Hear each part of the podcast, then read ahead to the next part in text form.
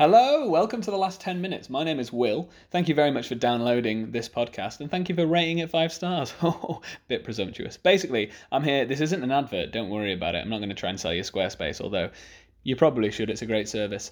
I'm here to tell you that we had a lot of technical difficulties in this podcast recording, and by we, I do mean me. My app that I downloaded to use this, Voice Recorder Pro, was a little piece of garbage, and it basically cut out like 26 different times. So I am now re-recording myself talking to Sean and myself in the past, but I'm in the future, which is currently my present and also yours. Whoa. But this film is not about time travel. This is Reservoir Dogs. So every time you hear this noise, Stuck in the Middle with You, it means that I've added something in post. So if it makes it sound like I'm great or I'm terrible, either way, I've made a choice for that to happen, and I'm sorry about it. So, without further ado, enjoy the podcast. I love you. Download it, share it with a friend, and don't eat too many Tonka beans. Goodbye!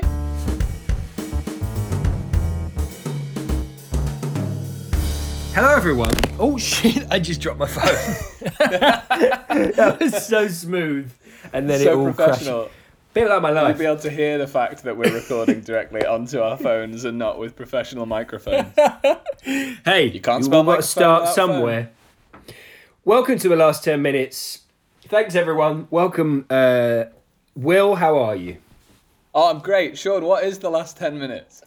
Oh, Last 10 Minutes is a comedy podcast where we share No, it's a comedy podcast where we watch the last 10 minutes of films and we try and work out what happens in the rest of the film. Mm. And I'm great. I'm doing very well. This is the first time we've done an international podcast where I'm in Ireland and you're not. That's true. You're in the green fields of Ireland. Just sitting in a field. It's amazing that I've got such a quiet field, to be honest. I know, yeah. Well, they do say that they're quiet over there. Yeah. The quietest people in Europe. That's the stereotype that they have about the Irish. I wasn't talking about the people, good, Will. I'm doing good. I've drunk a lot of wine recently, and that's good. I had pizza for breakfast with a coffee, so a healthy start to the day. How have you been? Very well. I've been... well, not much has changed since I last spoke to you, except that I'm doing a lot of cycling. Oh, yeah? Yeah, I did one cycle. That's a lot of cycling, is it? Well, it was for me. I suppose it's 100% more cycling than you've been doing in the past. Exactly. And did you have any scary, hairy moments with cars? No. No, not really. Like, the Elephant and Castle roundabout was quite hairy. Oh, yeah? Yeah, that's a bit of a dodgy roundabout to cycle around. Yeah, but they've made it all right now. So there are actually welcome to the lanes. Last 10 minutes, where we discuss the dangers of cycling on a specific roundabout. Yeah, but genuinely, I was quite impressed by how safe I felt. Actually, to be honest, I was more sort of. I had to keep my eye on other cyclists more than cars. Oh yeah, and you got into a little group with loads of cyclists, didn't you? Oh, I love got into a little shoal of cyclists. Oh, that's hilarious when you get to a traffic light and there's like a bit at the beginning of the cars. For those of our international listeners from across the pond, as they say, you might not know. Green fields. Yeah, you might not know, but in London, this sounds like a right dick thing to say, but there are little sort of like squares, I guess you'd say, in front of the cars by the traffic lights where you can sort of mingle as a group of cyclists. And I find it hilarious. Have a couple of cocktails, some cafes, you know, just mingle. Yeah, but it doesn't work like that because you go to kind of turn round and you want to say something like, oh, hey, how's it going? But people are cold-hearted. People are cold-hearted. And then we all go on our way. Yeah. I guess it's a bit like cars, really, isn't it? Like, you don't really wind down your window and say, hey, how's it going when you're at the traffic lights with cars? So yeah, that's the way you get into fights. Yeah, same applies. Yeah. Unless you're in a speed chase with another car and you're like egging them on and you want to be like, I'll race you to the top of that field. I don't know why we're talking about fields a lot. Yeah, it's a fieldy sort of episode when really we should be talking about reservoirs. Exactly, yeah. So, well, listen, it's you that hasn't seen the film, for this episode. That's true. You're not wrong there. Yeah, and it's me that has seen the film, so maybe I should tell our listeners that this one is Reservoir Dogs. Woof, woof, woof, get in the water. Exactly. Is that the tagline? A great description, I would say. So, Will, first of all, I'd like to know, do you like dogs? Yeah, big fan. I mean... I think I'm slightly mistrustful of people who don't like dogs. Mm. Because dogs are great. Dogs are fun. What if they're allergic? What if they're allergic? Allergic, I don't think... I think you could still like a dog, but not like the fact that you're allergic to them, you know? I would say that most people who are allergic to dogs do like them. They just don't like the allergy. So even people who like are allergic to them still like them, Sean. That's my hot take on dogs, past Sean. Yeah, I've got big idiot. I also think nut allergy sufferers probably, if they were able to try nuts, they'd probably like it because peanut butter's banging. But yeah, I'm not going to force them to eat them. Great. Also, if you're a big butthole, start your sentence with the word no.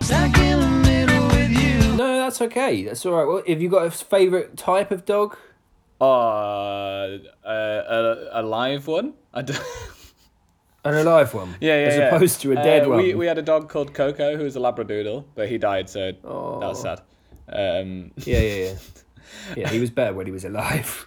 Yeah, definitely. But he was a great dog. I saw a dog, I was at a market the other day, and I was purchasing a coffee. I thought you were going to say... I saw a dog, and I said to my wife, Sophia, is that a chocolate Labrador? And it was as if I had said the most offensive thing. She was like, Sean, you have got to learn breeds of dogs because that is not a chocolate Labrador. And I was just like, it was as if I'd insulted her whole family by telling her that it was a chocolate Labrador. It wasn't. I admit that. Yeah. It had long fluffy ears, but it did look like a chocolate Labrador other than that. So... To any dog aficionados out there, if you can tell me what dog is brown, looks like a Labrador, but has long, sort of hairy ears, I'd be so interested to know. Yeah, I'm the same with cars. Like someone would be like, "Oh, that's a nice X5," and I'm like, sorry." I think that's I don't have any knowledge of what I can't identify a car by its shape. Even with the numbers and the things on the back, and it's like, this is a BMW. I'd be like, oh, what kind of car's that? You like them hairy as well, don't you? Yeah, hairy, big-eared cars are my favourite kind of cars. Yeah. Okay. I saw a chocolate Land Rover the other day, and it turned out it was a Spaniel. Oh, lovely. Yeah. Do they sell chocolate Labradors, like a chocolate that's shaped like a Labrador? Oh, I thought you were going to say Labradors that are covered in chocolate. Yeah, I'm sure they do sell biscuits that are shaped like dogs. Yeah, well, I hope so. Will, I've got a bit of a bone to pick with you. This morning I went on Twitter and I saw that about 9 hours ago, and I woke up and I saw Will Seabag Montefury had put on his Twitter... a bit. I mean, outrageous cheating. Outrageous. Absolutely not. Yeah. Oh, Sean, come on! I'm saying is, I wouldn't have done the same thing to you. All right. I think that sounds like you're jealous of my big brain, because I went on Twitter and I said, without spoiling it. Yeah. Tell everyone what you did, Will. Oh, I'll tell you what. I'll tell everyone. Hi, everyone. This is Will from The Last 10 Minutes. What I tried to do was improve the podcast by sort of polling my small community of friends, saying, without spoiling it, tell me something about Reservoir Dogs before I watch it. I thought, hey, this will be a fun, interactive thing to do. Sean's done a load of prep for this episode. I've just watched The Last 10 Minutes and eaten pizza. So I could do something. So I thought this would be something. So I've got a whole host of quirky and crazy characters who've said things about this film. Yeah, that's lovely. I think your consideration is heartfelt, but let's just hope it hasn't spoilt this episode for everyone. All right, so here I definitely read out some of the tweets that I'd got on my little tweet thread. So I don't know how many of it I read out, so I'm just going to read out a couple. Carter, who's been on the podcast before, said the scene where they get stoned and make a plan to conga line a marathon is underrated. I think he's doing a bit. I don't think that is in the film. Alex Lynch says, Like a Virgin is about a guy with a big dick. Fine. Nathan Birch says Steve Buscemi is in it. That's accurate. That's absolutely accurate. Federer says that there's an overquoted poster image, which comes back later, I'm sure. Matt Barker doesn't remember a reservoir and there are hardly any dogs. Those are the tweets that I got. Back to you, Past Sean. Oh, I've also just heard that you're about to respond by laughing and saying that's a good one, so here's a joke for you. Sean, that's the joke. You. Stuck in the middle with you. Yeah, that's a good one. I think, okay, right, first of all, this is Reservoir Dogs. Will, I want to know what you know about the film before you even stepped into thinking about watching The Last 10 Minutes. What did you know about it? What did you hear about it? Stuck in the middle with you. Well, Past Sean, thanks for asking me this in the past. So I'm now going to conflate the stuff that I know now from watching The Last 10 Minutes and speaking to Sean. But I think my understanding of this film was it was a Quentin Tarantino film. And so it has lots of shoots and swears in it. Yeah. Quentin Tarantino probably does a cameo in it. I probably won't like the cameo. And a lot of people say that this film is like a play, and that annoys me. I'd argue that it's a play, let's be honest. It's a film. They say it's a play, and that's... It's one of those sentences I think people say to try and sound clever, and it pisses me off, mate. But, yeah, I think people say it's a play, probably because the action is contained and it's dramatic, and people haven't seen many plays. Although I don't know much about the formulation of a play versus the formulation of a feature film, so maybe I'm wrong and I'm the idiot, and I shouldn't be coming down so hard on those play people. Okay. The other thing that I know about this film is something gets cut off. I think it's an ear. Well, now, in the future, or present, or both, I know that it's an ear that gets cut off, and I definitely knew there was some sort of mutilation that wasn't seen, that was shown, like, off-screen. Okay. And it was to a happy song. Oh. And finally... When I was at university, we did an improv show called Reservoir Gags, and the pun is indicative of how good the improv show was. And the poster was us walking as like the Reservoir Dogs people, and that is my understanding of this film. Stuck in the middle with you. I can understand why an adolescent Will would have done that, because I think it's probably one of the most parodied films ever. Well, yeah, I would say so. Particularly the whole walking thing.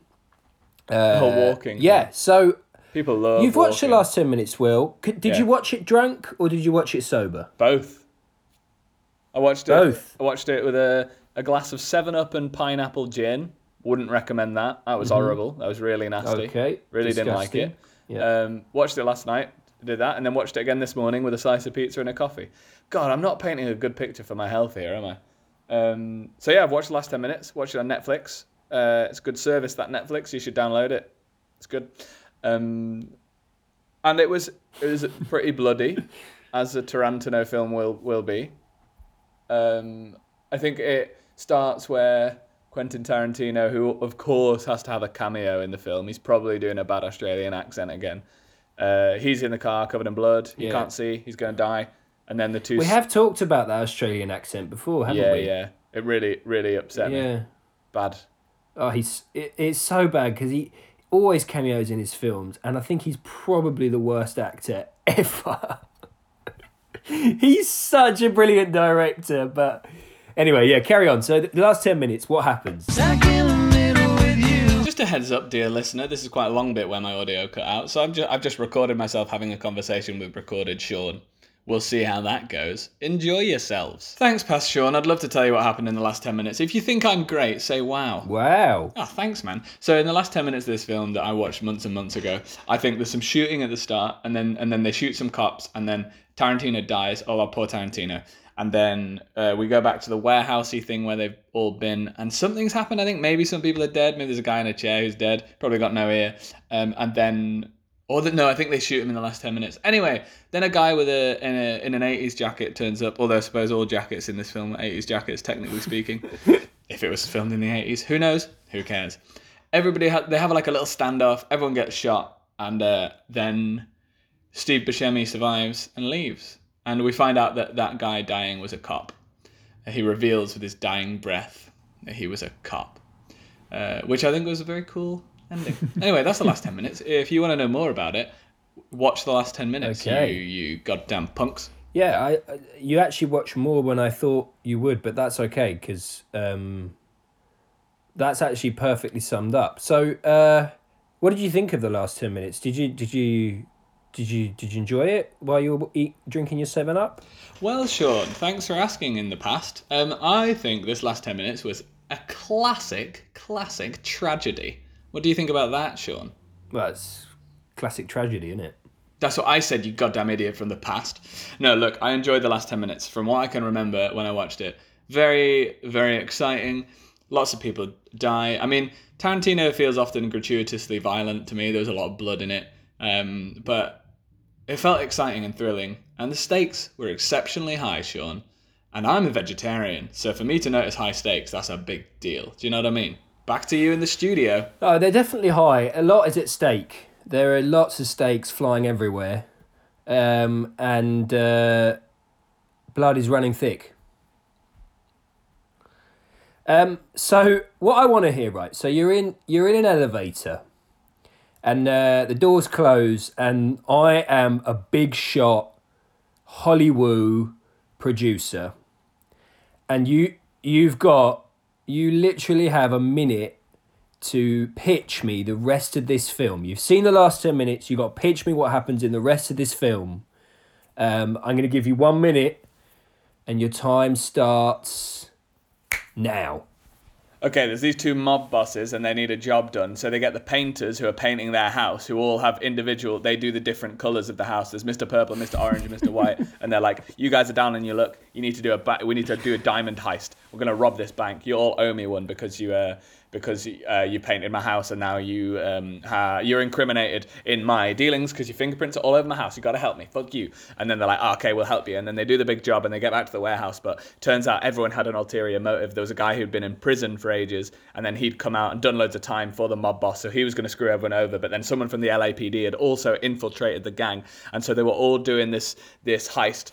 And they did it together, and then they get back to the warehouse and they argue about who's going to take the money back to the boss. And then they find out there's loads of double, triple, quadruple crosses, and they're like, yeah, double. Stuck in the middle with you. Well, I cut out their mid-flow. I think all I was going to say was double, triple, crossy, cross, whoa. You know, that kind of vibe. So just imagine I did that. Stuck in the middle with you. Basically, this whole section here, I'm having like a direct conversation with Sean. I have no idea what I'm saying. So I'll just try and fill it in as best I can, lads. Great. I think that was actually under a minute. I wasn't counting. I'll be honest. What? You weren't counting? I think if I was a big Hollywood producer, I would have been like, I like your talk. Nice. But can you walk? Oh, mate, I'm so good at walking. You put me on a poster. Yeah. Yeah. And I'd be like, hired. Yeah. Hired, fired and required. Do you know what I mean? I think you'd probably try and get out of the lift, to be honest. I think I would, yeah. I'd probably press the bell, I think, and be like, fireman, come and get me. Yeah. Okay. Well, I do actually have some trivia for you. A lot of the trivia of this film is bull. So I created quite a lot of this trivia myself. I'm excited for trivia. Because you know when you're going down IMDb, no disrespect to IMDb, but sometimes the trivia is just facts and you're a bit like, I don't want to reel off facts. I want to create something fun for you. I mean, trivia is just facts, Sean. So, like it's trivia. That's what it is. Yeah, I know. Yeah. But these are more trivia questions. Yeah, that's what we do. That's what we do every time we do the podcast. You fool from the past. That's right. Exactly. Thank you. So Will. Yes. Let me ask you this first of all. Go on. This is the first question, so I think you're going to do pretty well on this because you wrote this down. But can you name the names of all the gangsters? Oh, shit, okay. This is... I definitely wrote all of them down. Oh, what I've done is, like, listened ahead to find out which ones I got right and wrong. So I think I said Mr. Orange, Mr. White, Mr. Blonde, Joe, Nice Guy, Eddie, Mr. Purple, and Mr. Blue Sky. I think those were my guesses, but... who knows? Who knows at this stage? Do you care? No. Sean just confused trivia with facts. Okay. What a trivial boy, I suppose. All right, okay. I'll give you the answers at the end. Yeah, you always give me the answers at the end, Sean. That is how we've run this the whole time. I think probably here I interrupted to say something like, I've missed someone, but I don't know if I have missed anyone. Maybe Eddie Murphy's in it. I don't know. Mr. Murphy. Yeah, I mean, I think our listeners are going to be completely outraged by the fact that you don't have a $100 million studio to record in, so you should know better. I mean, that is there a joke about me doing something wrong technically, and that's true. It's pretty fitting, to be honest. You're a bit rogue like that, aren't you? Right, number two. Number two, here we go. Shut up! Sorry, Sean. Who plays Mr. Blonde and the policeman? Ooh. Who plays Mr. Blonde and the policeman in the Simpsons spoof of Reservoir Dogs? Oh, I think I went for Troy McClure or Mo Sizlak. I think those were the two that I went for, and I have no reason. I just chose two Simpsons characters. I'm talking about Simpsons characters here. I know you are, mate. I just said the answer. Which Simpsons characters play Mr. Blonde and the policeman in their spoof? Oh my God! Of Reservoir Dogs. It's almost as if I'm having this conversation with a recording of you, Sean. Listen. No, sorry, it's a badly worded question, okay? You're telling me. Two characters. Mr. Blonde, the policeman, right? Who plays those people? God, I mean, I've given him a hard time here because that sounded like a perfectly reasonably worded question. That sounded fine, Sean. I should have got that earlier, to be honest. Troy McClure and Mo Sizlak. Yep. Okay, question number three. Quentin Tarantino, he makes a cameo appearance in that same Simpsons episode. But what happens to him? I don't know what I say here. I think he dies. I think maybe Tarantino gets murdered. Okay. Yeah.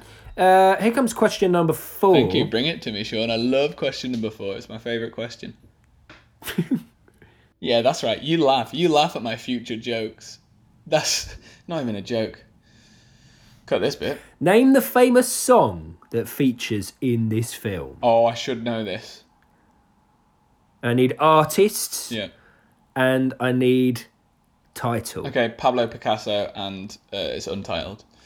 I think I said Mr. Blue Sky by like Electric Six or something. Oh, because I don't know the band. I know it's not Electric Six. I'm not an idiot. Mr. Blue Sky by who? You know it's not that song, Will. You know it's not that song. Yeah, I know it's not, but I can't remember it now or then. Every time we do these trivia questions, the one thing we work out is Will's got the worst general knowledge in the world. Hey, now. I used to run a pub quiz, and people thought I'd be very good at trivia, but I knew only my trivia. Bad. Can you sing it for us? Give us a little rendition of it. Mr. Blue Sky, please tell us why you had to hide away for so long, that all there's got to do is souping on my poopy-doo, walking down the avenue and touching all my friends to do. No, it's pretty clear you don't know. What? Number five. Which famous pop star is discussed at the beginning of this film? Oh, I think I'm gonna guess in the past Madonna, Sean. Okay. What answer are you going with, mate? I just said Madonna very clearly. I didn't deliberate at all because I'd forgotten that I deliberated at that point. So, is it Lily Allen? No, I think it's Madonna. There you go. I'm gonna take your first answer. Good. You said Madonna. Yeah. Number six. Thank you. What is the inspiration for the title Reservoir Dogs? Quentin Tarantino had a dog called Reservoir, and that dog wrote all of his screenplays. Well, I'm going to give you your answers now. Yes. So this is the first question. I asked you, can you name all the characters? And You did all right. I was quite impressed by that because usually with stuff like that, you aren't great. So I think the fact that you wrote it down and revised it helps. You did get Mr. Orange. You did get Mr. White, I think. Great. You did get Mr. Blonde. Yeah. You got Joe. You got Nice Guy Eddie. Nice Guy Eddie. You got Mr. Purple. Who else did you get? And Mr. Blue Sky, I'm going to give you because there is a Mr. Blue. But the ones you missed are Mr. Brown. Oh, no, I missed some. And Mr. Pink. So not bad, Will. Not bad, Mr. Pink. You did all right. Who plays Mr. Blonde and the policeman in the Simpsons spoof of Reservoir Dogs? You said Moses Lack and Troy McClure. Not bad guesses, but the answer is Itchy and Scratchy. That's better. Itchy, they know what they're doing there. That's very good casting. Itchy and Scratchy, the cat and the mouse in The Simpsons. I know who Itchy and Scratchy are. I'm not that stupid. No, that was for the listeners, not for you, mate. But they're not that stupid. Number three, Quentin Tarantino makes a cameo appearance in that Simpsons episode. What happens to him? You said he gets murdered. I'm going to give you that. Yes. He actually gets his head cut off. But I'm going to buy Itchy. Yeah, of course you're going to give me that. That's correct. Yeah. So I'm going to give you that. You weren't that specific, but I think that's fair. Oh, I didn't know the specific death. Oh, I'm Sean, and specific murders have different categories. Oh, who do I think I am? Some sort of officer of the law, judge in a court. Oh, shut up, okay. Sean. Remember, we haven't got a guest on, so you don't have to show off. Number four. Name the famous song that features in this film. You said Mr. Blue Sky. Yeah. Couldn't name the artist. No. The answer is actually Stuck in the Middle with You by Stealers Wheel. Ah, wouldn't have got that. Yeah, how does it go? Yes, I've been bad, but when I come back, I'm stuck in the middle with you. Yeah, very good. No, shit, I sang it wrong. I thought I'd got it wrong. I know it now because I'm using it as the goddamn sting for this bit, but yeah, I sang it right. Just imagine that, listener. Okay. I thought you knew it, but you don't really, do you? No, I don't, Sean. That's more accurate. Okay, number five. Which famous pop star is discussed in the beginning scene? You actually got this, but you doubted yourself. Madonna is correct. I shouldn't have questioned myself. But I feel like your tweet got you that answer because Like a Virgin gives you that answer. So that's why I'm absolutely outraged that you cheated. I hadn't even noticed that Like a Virgin was in there, but Alex Lynch did tweet that, I remember now. Okay. God. I feel very stupid for not having put those together both in the past and the future. Yeah, I'll let you off. Thanks, mate. Number six. What is the inspiration for the title Reservoir Dogs? This is quite a hard one because he says different things every time. But according to IMDb, he was in, I guess, what would be a script room, and he saw in the section of where they have all the scripts that are like potentially being read or not. Yeah. Someone had written the title Reservoir Dogs because the scripts are like dogs barking in a reservoir. And that's how he got the inspiration. Wow, that's a pretty crap story, isn't it? Yeah, there are other stories, but that is apparently the one that rings true.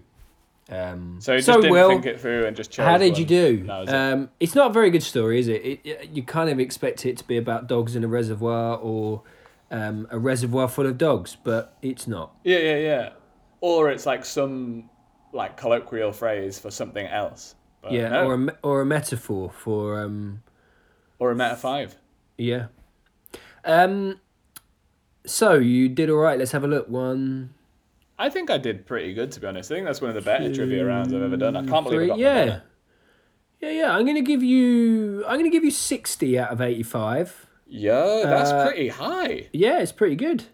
It's pretty good. Yeah, thanks, man. Good questions. Yeah, how are you feeling at this stage of the podcast? I'm just having some water. Oh, nice. How am I feeling at this stage? I'm feeling like I often do with these things, Sean, and I think, why do we only watch the last 10 minutes? It's quite hard to understand what's going on in the rest of the film. Well, I think this is definitely a film where Tarantino and other lovers of Tarantino would have said, you're crazy to watch the last 10 minutes, because it's you know, you've seen Pulp Fiction, haven't you? Yeah. Yeah, so that's one film I knew you'd seen. It's like, it's all disjointed, and I think you do kind of spoil it for yourself watching the last 10 minutes, but who cares? Yeah. That's the whole point. It's so funny. Oh, he's such an idiot. He's watched the last 10 minutes before he's watched the film. Ha ha ha. I'm happy. I'm feeling happy, feeling good, feeling like I know the film inside out, you know. Fantastic. Well, I got some questions for you. Are you ready for them? Oh, great. I've got some answers, mate. If you were a gangster, what would you be called, and what would be your preferred torture? Oh, that's dark. Well, I'd be called Willpower, because my mum's Stuck in the Middle with You maiden name is Power. Oh, right, nice. That's a great name. That little link between sentences was months and months long. That pause. Amazing. The fact that that's a real thing as well is fantastic. Yeah, it's cool, isn't it? You could totally use that in a gangster film if you wanted to. Like, just, you know, if you ever got cast, you could be like, by the way, my mother's maiden name is Power, so just say. Yeah, I did think about, you know, using that name, but I think I'd have to be like a bodybuilder to get away with Willpower. I'd love to use Willpower, but it's not as if I'm stuck for fancy names to use, you know. Yeah. And now you asked me about tortures. I have no idea what I said to this answer, but I think Sean's response without my input is funnier. So I'm just going to cut straight to what Sean is responding to, because he sounds sad about what I described. And I think that's darker than me actually trying to re-describe it. So here's how my description of torture made Sean feel. Oh... So they'd just be sitting in a rotten Sasquatch pool of fish. Oh. And they would be just above their mouth, so the poo and wee... Oh, it's disgusting. Right. That sounds pretty bad. What would yours be, Sean? Oh, I mean, I never get asked questions. What do you do when I'm hosting? I mean, my name would definitely be Jimmy Two Times Fingers. So stupid. Yeah. Jimmy. Why Jimmy Two Times Fingers? Well, partly because it was featured on an old podcast, but also because I only ever do anything twice. You only ever do anything twice? Yeah. And that's a lie. Well, tell that to the torturers. What would my torture be? Good question. I think... I would do something... Good question. It's your question, you idiot. I think it would be something like... Good question, like, me.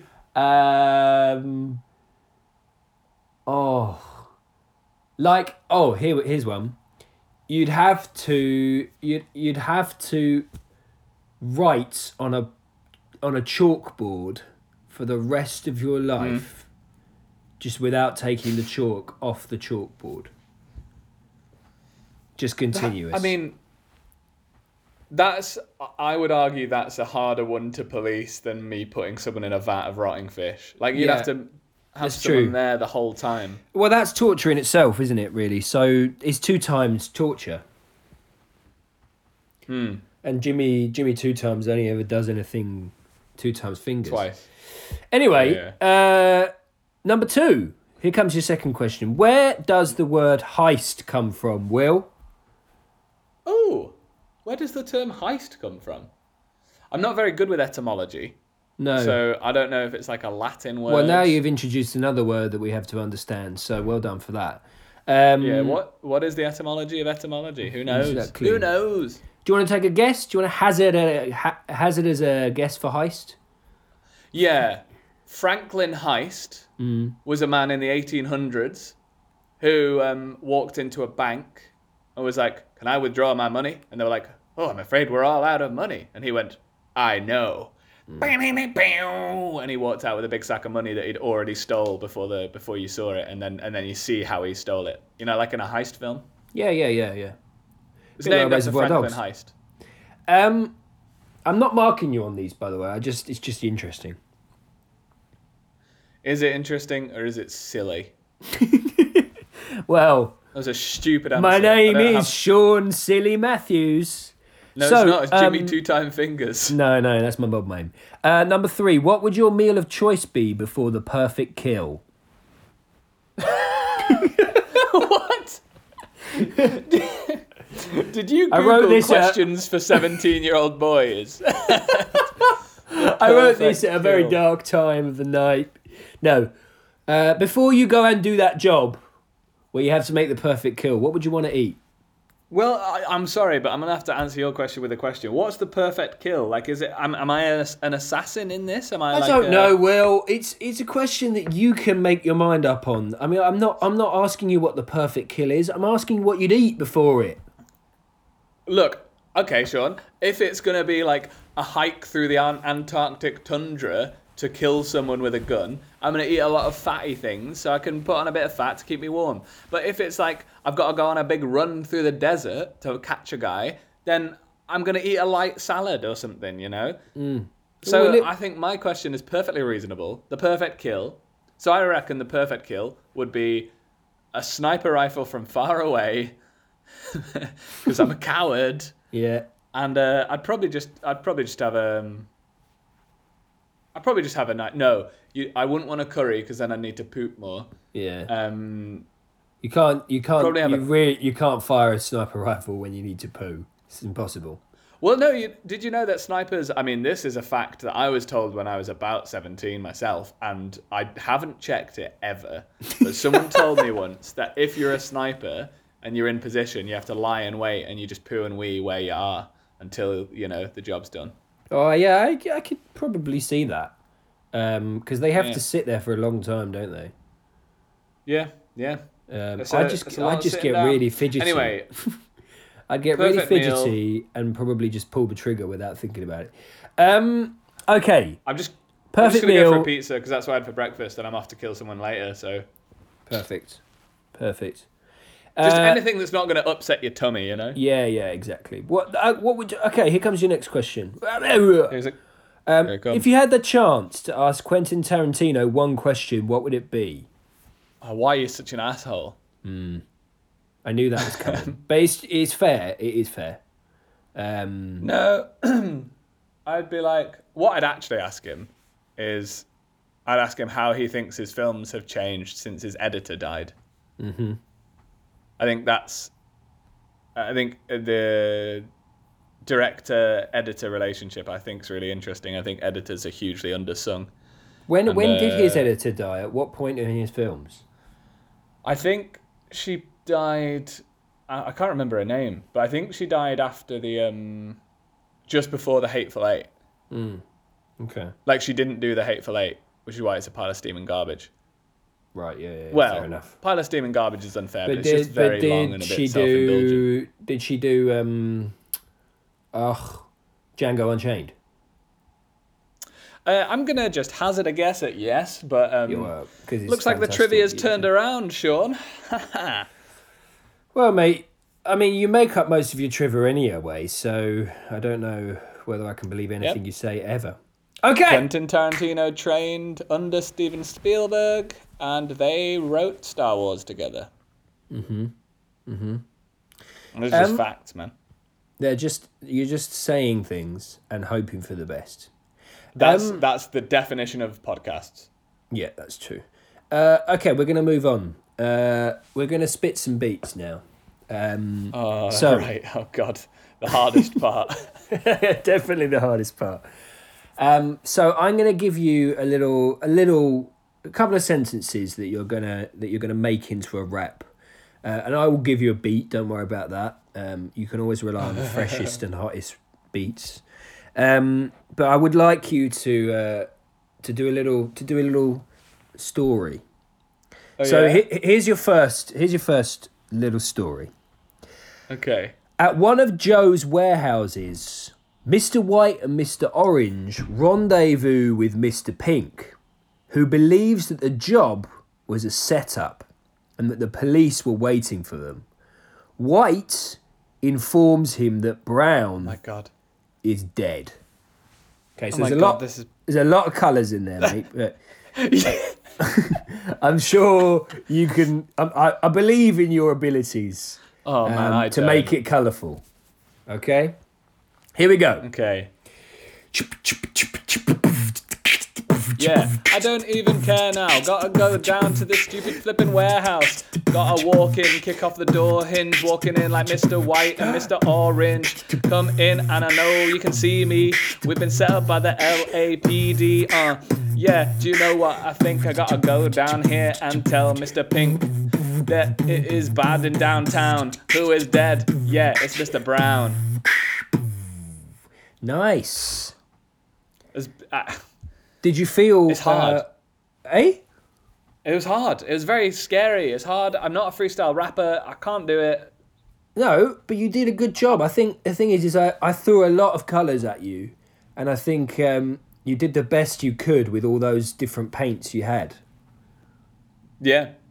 Yeah, I painted a picture. I think I got most of the stuff in. You did. You used. You, I think one would say you used a roller rather than a paintbrush. Do you reckon? Yeah, for sure. Yeah. It wasn't very precise. It was widespread. But... Yeah. Okay, all right. So here comes another one. Pink has hidden the diamonds nearby. He argues with White over whatever... Oh, no, sorry, not wove. Let me rephrase that. Should you fill in that? So Pink has hidden the diamonds nearby. He argues with White over whether or not they should get medical attention for Orange. And the pair end up having a fight and draw guns at each other. Oh, okay? Mr. Pink and Mr. White have a fight. Yeah, and there's diamonds. Wait, what's Mr. Pink saying we should do with the diamonds? He's just saying he's stashed them nearby. That's all he's saying. Oh, okay, cool. But he does say that they should get medical attention for Orange. Because he's going to die. Mr. Orange is going to die. Okay. Are you ready? No. You ever are. Okay, here we go. Yeah. Okay, here we go. What's the etymology of heist? I don't know. Can't hear the beat, but I'll keep going and I'll run it on with my feet. Yeah, that's right. Here's what I'm getting. It's a sinking feeling, because you know that I'm forgetting that I've got to try and end this with no violence. Yo, Mr. Pink, where'd you hide those diamonds? I don't know. I hid them in the river. I hid it over there and it makes me shiver and it makes me scared. And you know I don't care. We're not going to the hospital. We're never there. We hide away and we'll never even say what we did because we're gonna be okay. Oh no, but we need a syringe so we can inject Mr. Orange with some morphine or something like that. We need to save him because he's dying and that. And then Mr. Pink is like, no, I farted. They call me Pink because I get the party started. Nice. Get the party started at the end there. Yeah. The party only started at the end of the rap, which was problematic, but I think that's okay. No, that's all right. There was a lot of talk about what you were going to do, which I liked. It's made me burp a lot because I jiggled and jumped quite a bit. Yeah. And also pizza and coffee in the morning. It's quite funny doing this with just the two of us. Usually there's a guest and we're doing this over Zoom. So you're concentrating on beatboxing. I'm concentrating on rapping, and neither of us are really listening to each other. Yeah. It's true. Yeah, we're not. It's a very solo game. That. Yeah. But when we mash it together, it will seem like we were always listening to each other, so it doesn't really matter. Yeah. I mean, I would like to give myself a little bit of a credit for in both raps rhyming orange with something. Yeah, I what was the first one? Orange and... Door hinge. And then the second one was syringe. Yeah, see, this is where you're much better at rapping than I am, because I probably would have said orange, morange, which isn't a word. And I probably would have said something like purple, schmurple. Yeah. But you know, that's the caliber. That's the caliber you're working with. Okay. Hello, dear listener. Here's another bit where I'm just having a conversation with past Sean. Let's see how it goes. I've got a question for you. Ask it, you little baby. I'd like you It's not a question. To I'd like you to debate something for me. Not a question. And I'd like for you to debate. Still not a question. Against the violence in Tarantino's films. Now, so I'd say this film's probably one of his most violent films. And so much so that people walked out. Is it? Yeah, so much so that people walked out of it. I think it probably... I watched the film yesterday, and I think even now, still, like this... It was 94, so it was years ago. But I still find watching some of the scenes, the particular one scene, difficult to watch. Even though I think we've become really immune to violence now, because television programs in general are much more violent than they were back in the day. Mm. I think that scene is still probably considered one of the most violent scenes ever on cinema. In cinema. On cinema?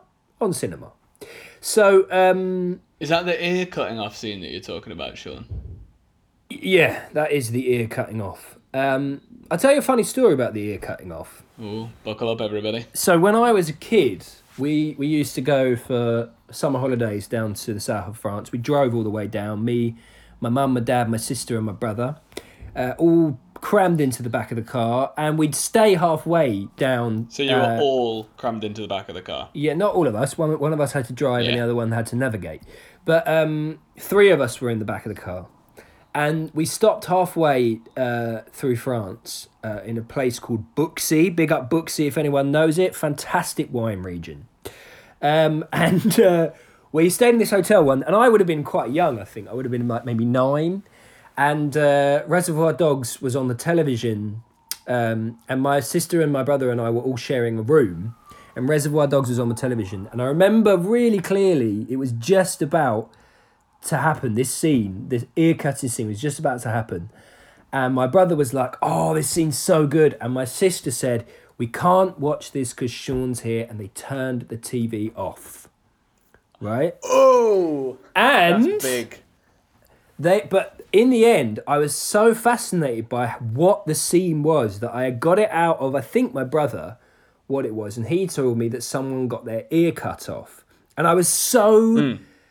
I think I was more horrified by not seeing it, which is interesting because, you don't. I mean, you kind of do see it, but you'll find out. And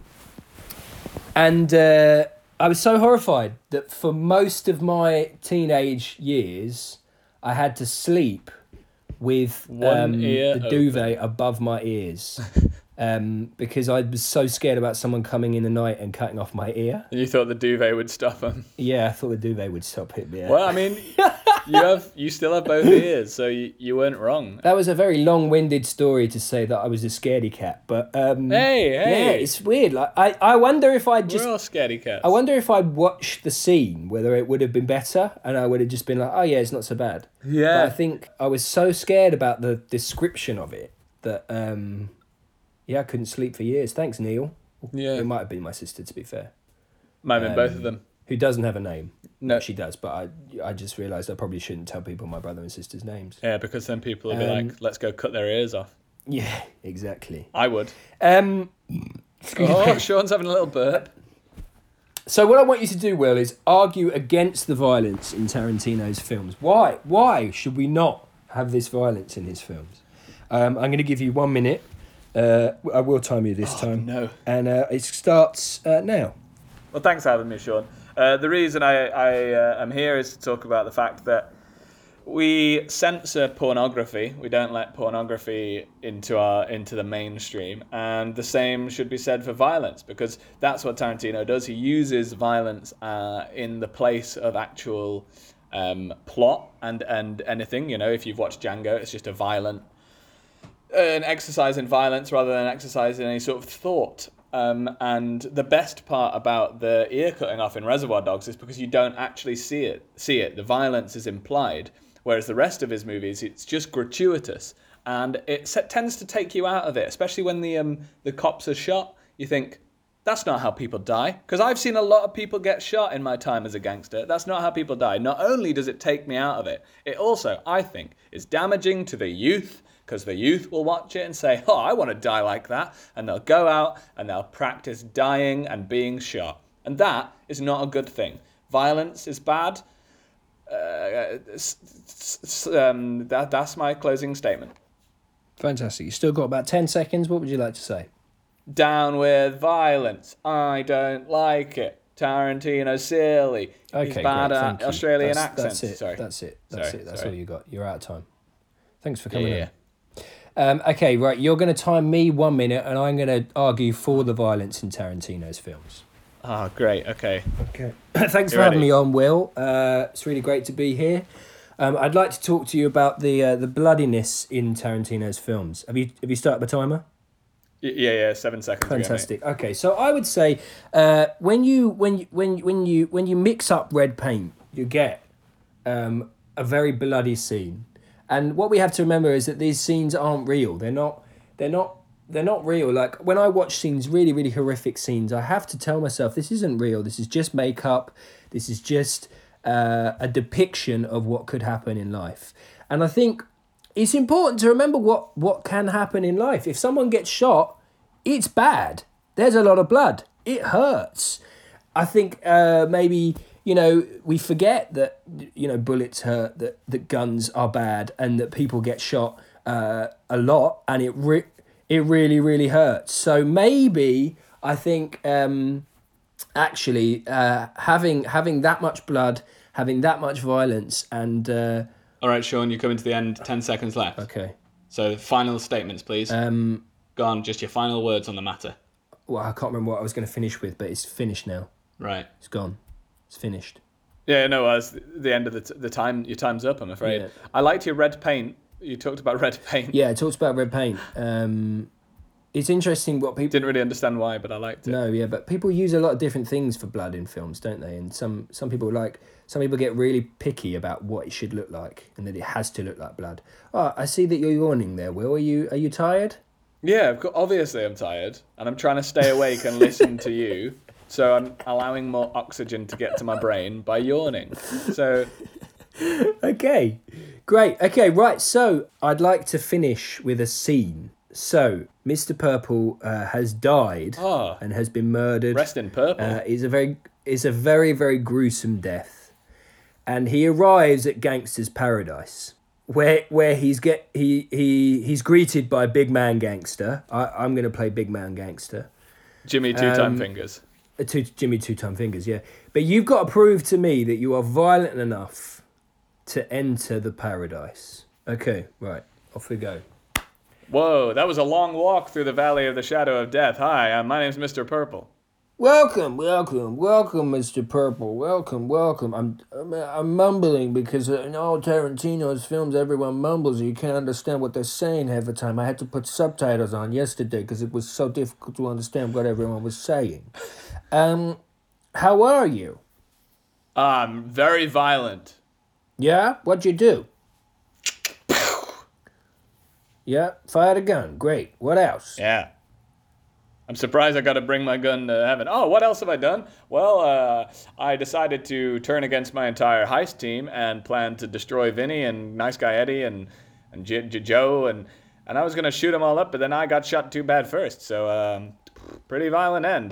Just going to head on into Gangster's Paradise now. Yep. Hold on. Before you get into Gangster's Paradise, what I want to know is, are you worthy? Huh. Am I worthy? How many dogs have you drowned in a reservoir? 2. How many have you drowned? Okay, I've only drowned 1. Okay, how many kangaroos have you tied to the back of a pickup and driven until they stopped screaming? I've never done that. I only eat kangaroo. Well, I've done that 3 times. Just because I wanted to extort those kangaroos for money. Okay. I once beat up a building. Mm-hmm. Yep, beat the heck out of an ATM building, and then they got all the money. I burnt down the sea. Uh-huh. Yeah. What else have I done? How? I don't understand. How? Sorry? How? I don't understand. How? What do you mean, how? If you don't understand, you're clearly not much of a gangster. I burned it down because I just put a load of gasoline on the sea, set it on fire, burned it down, it all evaporated. Now it's just a dry land. I sold pirate DVDs to a pirate. I Ate corn, not off the cob.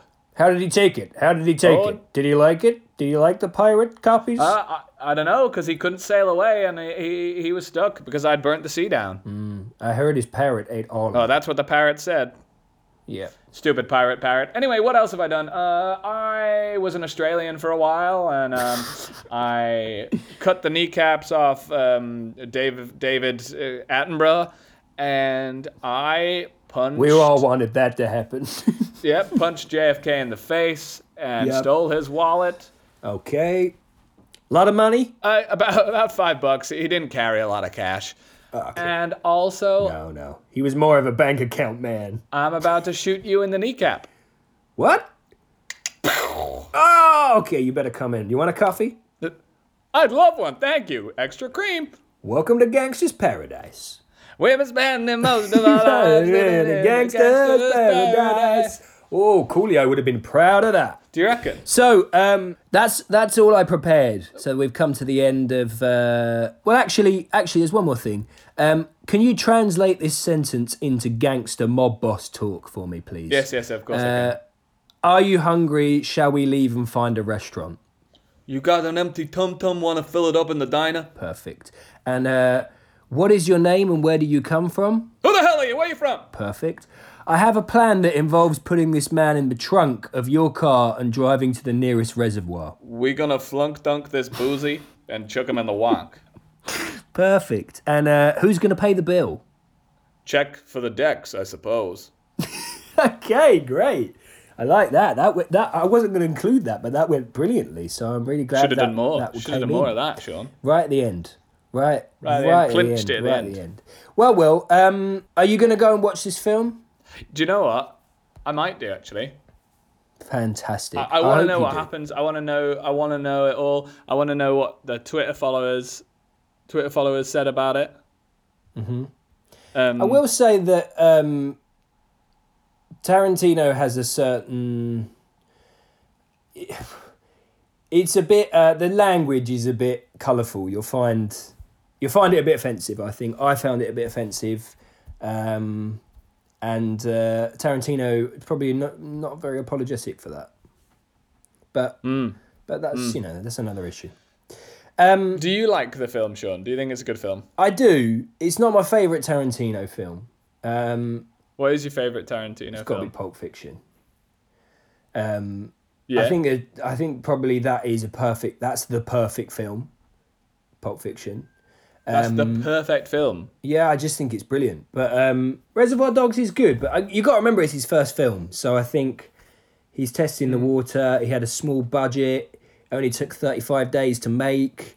Most of the costume was their own clothes. In fact, the tracksuit was Nice Guy Eddie's actual tracksuit. Oh, really? Yeah, so they didn't use a lot of budget on those things. I think, actually, to get Stuck in the Middle of You song... took most of their budget to actually have that song in the film. So, but yeah, no, I think it's got a great iconic scene that we'll always remember forever. Do you mean iconic scene? Yeah, iconic scene. Yeah, very good. But it's not, I don't think it's his best.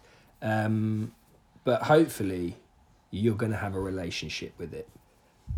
Oh, that's nice. What would you say to try and convince someone to watch it? How would you... If someone was like, I don't ever want to see that film. If I was like, nah, I'm not going to watch the last 10 minutes. Do you think I should, and why? Yeah, I think you definitely should. I think it has one of the most gruesome watch through your fingers piece of violence on film, but also brilliantly shot. I think the acting's pretty good, apart from Tarantino. I think what I don't understand, right, is there's one... You know at the end when they all shoot each other? Yeah. I was thinking in bed last night, so who's got a gun on who? Joe's got a gun on the policeman, on the undercover cop. On Larry. Yeah. And then Mr. White's got a gun on him, and then Nice Guy Eddie's got a gun on Mr. White. But who's got a gun on Nice Guy Eddie? I think it's... Steve Buscemi. I think it has to be Steve Buscemi because he's hiding under the stairs. Oh, yeah. Because I wondered that because he falls to the ground dead straight away. I rewatched it about 5 times to try and work that out. Yeah. Because I was like, this doesn't make sense. I thought maybe it was Larry, but the guy on the floor, Mr. Orange, but then he got shot. Yeah, so he couldn't have done. It must be Steve Buscemi because he runs away with the diamonds anyway. Yeah, he comes out from under the stairs with a gun. And then that's what I actually really liked the ending because it was like Steve Buscemi's now fucking got away with all of this stuff and he will just get away scot-free. But then you hear all the gunshots outside with the cops. So you're like, oh, did he? Did he not? And I like it when... Yeah, that's really good. That's really good. When a film leaves it up to you and you can be like, oh, well, I want him to have got away. So in my head, he got away. You know, that's cool.